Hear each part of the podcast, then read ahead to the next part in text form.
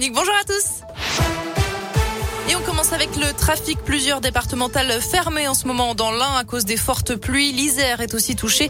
Prudence sur les routes. À la une, coup dur pour les fêtards et les patrons de discothèques. Elles ne rouvriront pas le 6 janvier prochain comme c'était prévu. Jean-Baptiste Lemoyne, ministre délégué au tourisme, annonce qu'elles resteront fermées au moins 3 semaines supplémentaires à compter du 3 janvier. Décision prise en raison de la flambée de l'épidémie de Covid en France.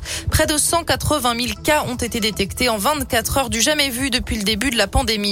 Autre annonce du jour, elle concerne les universités. Les examens seront maintenus en présentiel. C'est ce qu'a annoncé Frédéric Vidal, ministre de l'Enseignement supérieur. De nombreux étudiants doivent en effet passer des partiels à la rentrée. Ils sont désormais fixés. Des reports pourront toutefois être envisagés, mais au cas par cas seulement, a indiqué le ministère. 30% des étudiants ont reçu au moins 3 doses du vaccin, selon le ministère.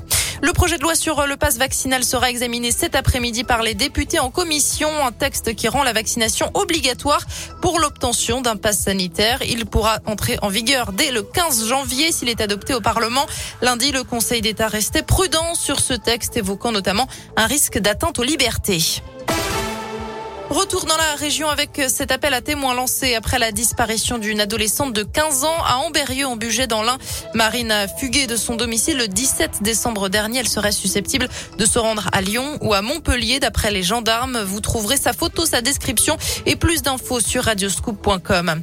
Elle a passé 368 appels aux pompiers en un peu plus d'un mois. Une femme de 42 ans habitant à Montluçon dans l'Allier a été condamnée hier à 10 mois de prison ferme. Elle a l'interdiction de séjourner dans le département pendant 5 ans. Récidiviste, elle a été maintenue en détention d'après le journal La Montagne. 19 animaux de compagnie sauvés près de Lyon. Véritable scène de désolation dans un appartement situé à Vaulx-en-Velin. C'est la SPA de Lyon qui a communiqué sur les réseaux sociaux depuis plusieurs semaines. Des lapins, des tortues, des cochons d'Inde, mais aussi des poissons étaient livrés à eux-mêmes dans un appartement. Certains n'ont pas survécu. La SPA raconte cette opération de sauvetage à la veille de Noël après un signalement de la police nationale. Une enquête est en cours pour comprendre cet abandon massif d'animaux. Une plainte a été déposée.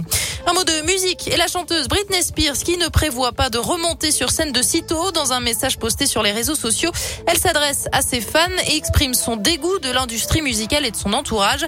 Britney Spears a sorti son dernier album en 2016. Elle était alors sous tutelle dont elle a pu se libérer à l'issue d'un très long parcours judiciaire. Enfin en foot, Kylian Mbappé met fin aux rumeurs. Il finira la saison au PSG. L'international français était régulièrement annoncé au Real de Madrid. Et puis en tennis, la malédiction se poursuit pour Benoît Paire. Le Français, de nouveau testé positif au Covid, ce qui pourrait remettre en question sa participation à l'Open d'Australie. Le 46e mondial avait déjà été testé positif lors de l'US Open en 2020. Merci beaucoup.